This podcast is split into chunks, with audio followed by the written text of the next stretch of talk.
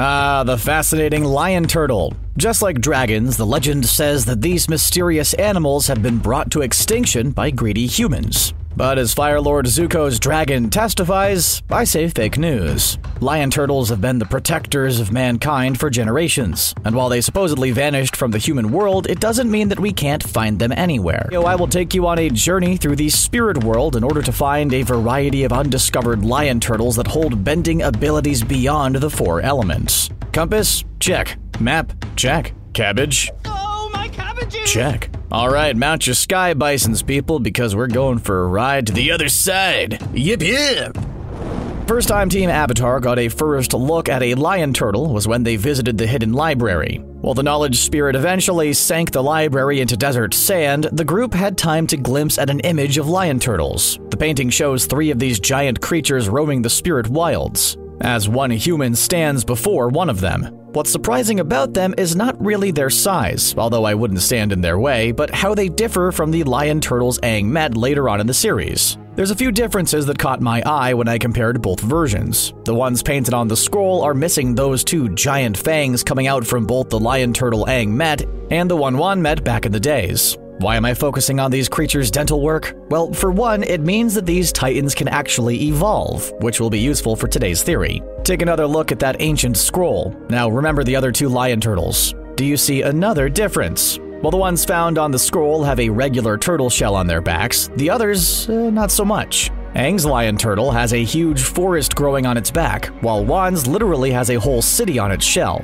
This means that as time passes, lion turtles have adapted to their environment, making it possible for them to have survived the Great Lion Turtle Purge, whether in the human or the spirit world, or even both. The ancient scroll seems to represent humans' first encounter with the creatures, and might explain a thing or two about why they started growing trees on their backs. They might have started to grow forests to cosplay as mountains, fooling dark spirits who were after their powers. Humans who didn't have much power back then saw this as a good opportunity to protect themselves from the same threat. That would also explain why they grew these amazing fangs. While they could protect themselves by hiding in their shells, their fangs allowed them to keep enemies of humans at bay. This is where humans and lion turtles united and lived happily ever after. Well, that is until elemental benders used the lion turtles' powers against them, purging most of their kind, while others went into hiding.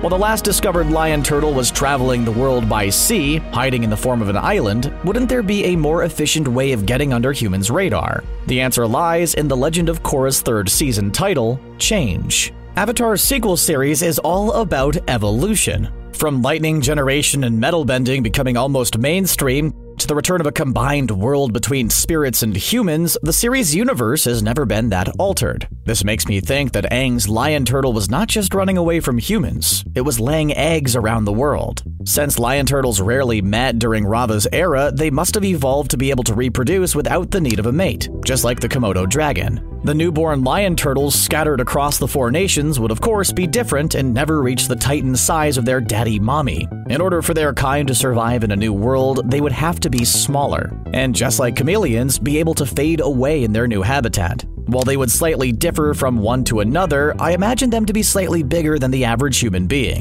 about the size of a very big dog. But how would their bending powers work? Would they have the same as their monoparental daddy mommy? Would they have any? Let's dig deeper into the idea and find out what kind of lion turtles we would get.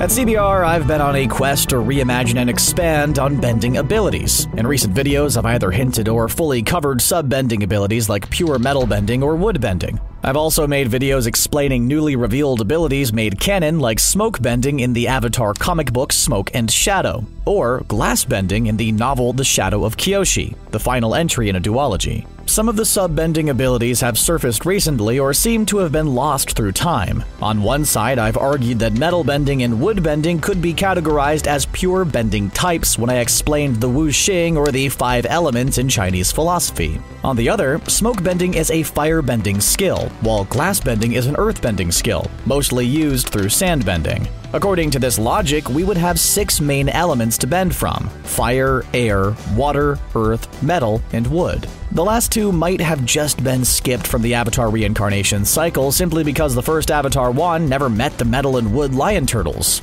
After all, he was not about to tour all these continents on foot, right? What I'm getting at here is that the newer, smaller lion turtle does not hold the four main avatar elements, but the two much rarer ones and sub-elemental skills. There's already enough humans doing that already. Like Korra's last season's title hints at, what we need is balance. Let's take a look at those small lion turtles and see how their powers would work. First, we have the wood lion turtle. Think Bulbasaur, but more woody than planty. Just like the woodbending tribe I imagined in my video on woodbending, the wood lion turtle's scales would mimic the white, gray, and black color palette of the birch tree's bark. They would live in harmony with the woodbenders in a forest somewhere on an island not too far from the Eastern Air Temple. It's true that lion turtles are not really fighters, but they do have some defense mechanisms besides hiding. The wood lion turtle would be able to retract roots from under its shell, mainly to move around faster, climb trees, or pick fruits but it could also cause some real damage points if needed. These roots can extend their reach to the stars above.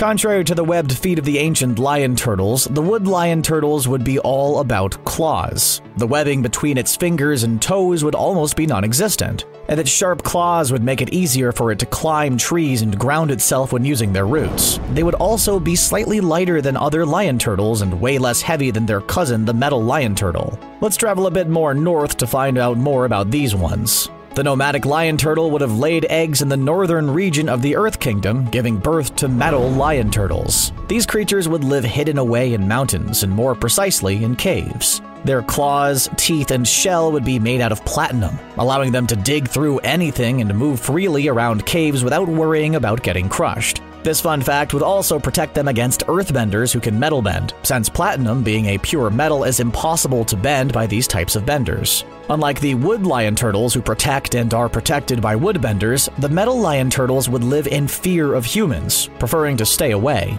And after what happened to their ancestors and how the Fire Nation treated dragons, who can blame them? Could those two pure elemental bending types be acquired? Of course they could. This would set off a new journey for a future avatar. Just like Aang had to travel the world to master all four elements, the future avatar would have to travel to the east, convince a wood lion turtle to grant him the power of woodbending, just like Wan did many centuries ago. This visit to the east could also be the opportunity to learn new fighting techniques and master woodbending with the help of expert woodbenders. In the case of gaining a metal lion turtle's trust, let's just say they would probably welcome you Toph style. Gotta dig your way through that one.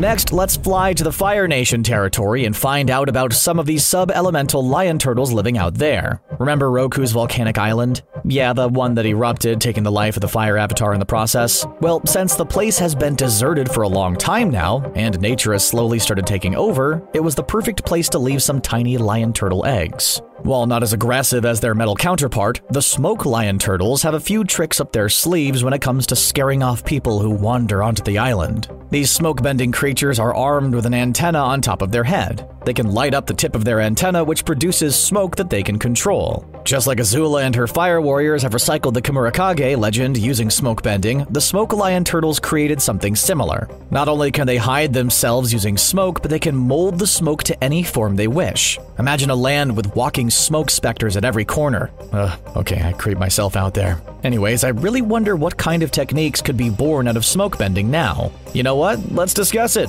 What would I do with such powers? For starters, I definitely use smoke specters to freak out my enemies and friends, and just like waterbenders can create fog. I could produce a big amount of smoke which would blind my enemies and put them to sleep at the same time. Smoke bending would definitely be made for stealth type benders. Smoke bending ninjas, anyone? And last but not least, let's talk about glass lion turtles. Now, I've explained how glass bending technique would work in my A New Sub Bending Skill is Revealed video, so if you're a glass bender in training, go check that one out. In that video, I explained how glass bending is actually linked to sand bending, and of course, the Si Wong tribes. This makes the Si Wong Desert the perfect birthplace for glass lion turtles. Unlike the other lion turtles mentioned earlier in this video, these little fellas look more like tortoises than turtles, having flat feet not made for swimming. Like most of their cousins, they would be masters of hiding, being able to become fully transparent, making their whole body made out of glass. They would be quite a task to track down. While it's a good way to escape or be unnoticed, it also makes them more vulnerable and breakable.